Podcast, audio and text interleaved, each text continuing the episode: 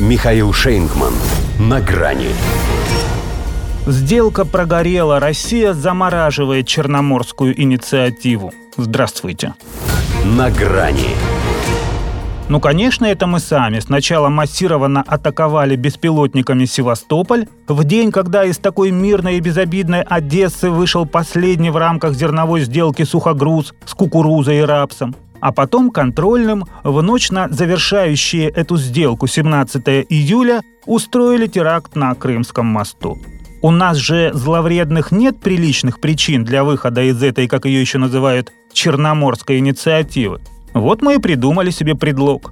Примерно в таком ключе УКРОСМИ разгоняли этот бред еще до того, как выяснилось, какое ЧП произошло у 145-й опоры. И хотя западные медиа не сразу подхватили этот пас, не было сомнений в том, что и они скажут, что эти происшествия в любом случае не повод для прекращения гуманитарной миссии по снабжению продовольствием голодающих стран. Для них же и геноцид русских не повод для ничем не спровоцированной защиты Донбасса, и убийство детей не повод для их спасения. Подумаешь, всего лишь не выполнили свою часть обязательств перед Россией. Так сама виновата. Что она не понимала, с кем имеет дело? Будто это не ее с 2015 года наказывали санкциями за то, что Украина вместо того, чтобы выполнять Минские соглашения, использовала их для подготовки к войне. И ничего, 7 лет терпела. А тут всего год участвует в зерновом коридоре, а ее уже третий раз уговаривать надо, чтобы опять его продлило, несмотря ни на что.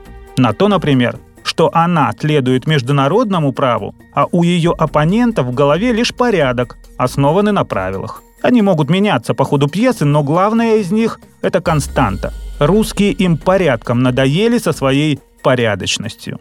Должны бы знать, что у настоящего джентльмена игра идет только тогда, когда ему верят на слово. Слов, кстати, снова было много. Писем, заверений, какой-то нервной суеты, не было лишь намека на хоть какое-то действие, способное представить их в выгодном свете.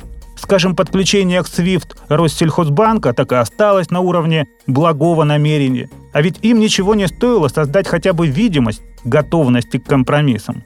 Но в том-то и фокус, что им нужна эта сделка исключительно как победа над нами чтобы наше согласие на ее продление представить западной публике капитуляцией.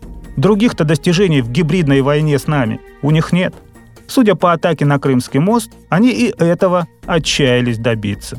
Провели ее укронацисты, но не смеющие даже чихнуть без приказа на английском. А тот теперь задачу ставит иначе. Коль русских не удержать, устроить так, чтобы их выход из продмиссии выглядел будто по надуманному предлогу. И так настроить против нас глобальный юг, который не ведется на русофобию, ибо наше видение мира ему симпатичней. Там по себе знают, что по этому маршруту почти все идет не тем, не туда и часто не то. Но что-то попадает, а Россия, получается, и этого лишает. Хотя беда в том, что в эту сделку сразу вкралась ошибка. Запад делал вид, что ставил на зерно. Вот только «Н» у него не пропечаталось. До свидания. На грани с Михаилом Шейнгманом.